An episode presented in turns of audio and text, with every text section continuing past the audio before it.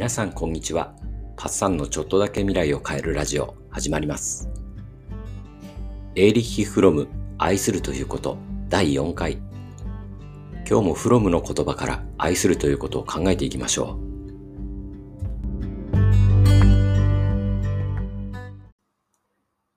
フロムは離婚についてはこのように考えています。両親が不仲な家庭に漂う緊張と不幸な空気の方がずっと子供に悪影響を及ぼす。親がきっぱり離婚すれば、少なくとも勇気を持って決断することで、耐え難い状況に終止符を打てることを子供は身をもって学ぶ。これはわかりやすいですね。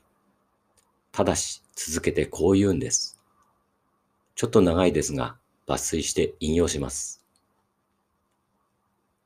多くの人は愛があれば対立は起こらないと信じているが、それは身の回りで見かける対立がすべてどちらの側にも良い結果をもたらさない破滅的なものに見えているからだ。実はほとんどの対立というのは真の対立を避けようとする企てに過ぎない。もともと解決などないような些細な表面的な事柄で仲違いしているに過ぎないのだ。二人の人間の間で起こる真の対立。内的現実の奥底で体験される真の対立は、決して破滅的ではない。そういう対立は必ず解決し、カタルシスをもたらし、それによって二人はより豊かな知と能力を得る。どうです？わかります？だいぶ難しいですよね。それはこういうことでしょうか？愛のある状態での真の対立は破滅に向かうものではなく、もう一段上の相互理解とより大きな幸せをもたらす。そして二人はさらに豊かな知と能力を得る。僕はそう解釈してみたんですが、どうでしょうか？理想的すぎると思いますか？僕はしかしそれはあり得るという気がしてきました。相手は自分であり、自分も相手なんだと、一体なんだと思えれば起こり得るのではないでしょうか？今の僕はまだ届いてませんが、希望はありますよね。フロムはこの本の中で人間と宗教の関係についても考えています。この本自体はキリスト教に基づいて書かれたものではないのですが、聖書からの引用も多く見られます。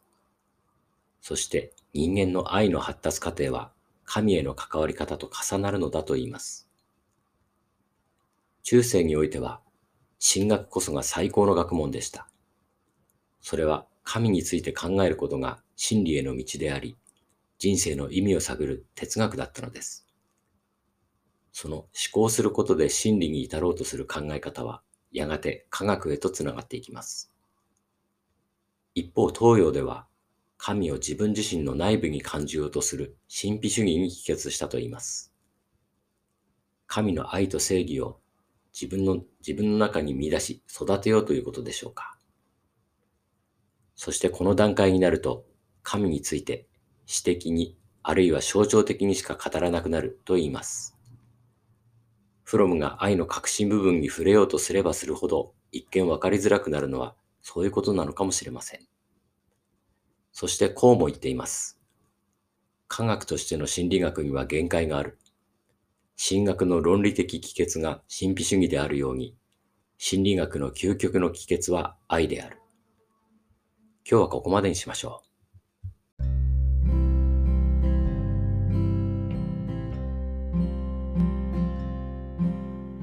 今日は離婚から神の話まで遠近感のすごい回になりましたね。人間が神とどう関わってきたのか、このあたりはなかなか読み応え読み応えがありました。以前紹介したサピエンス全史でもこのあたりはかなり詳しく書かれていたのを思い出しました。興味のある方はぜひ手に取ってみてください。それでは皆さんの未来がちょっとだけ良くなることを願って、バイバイ。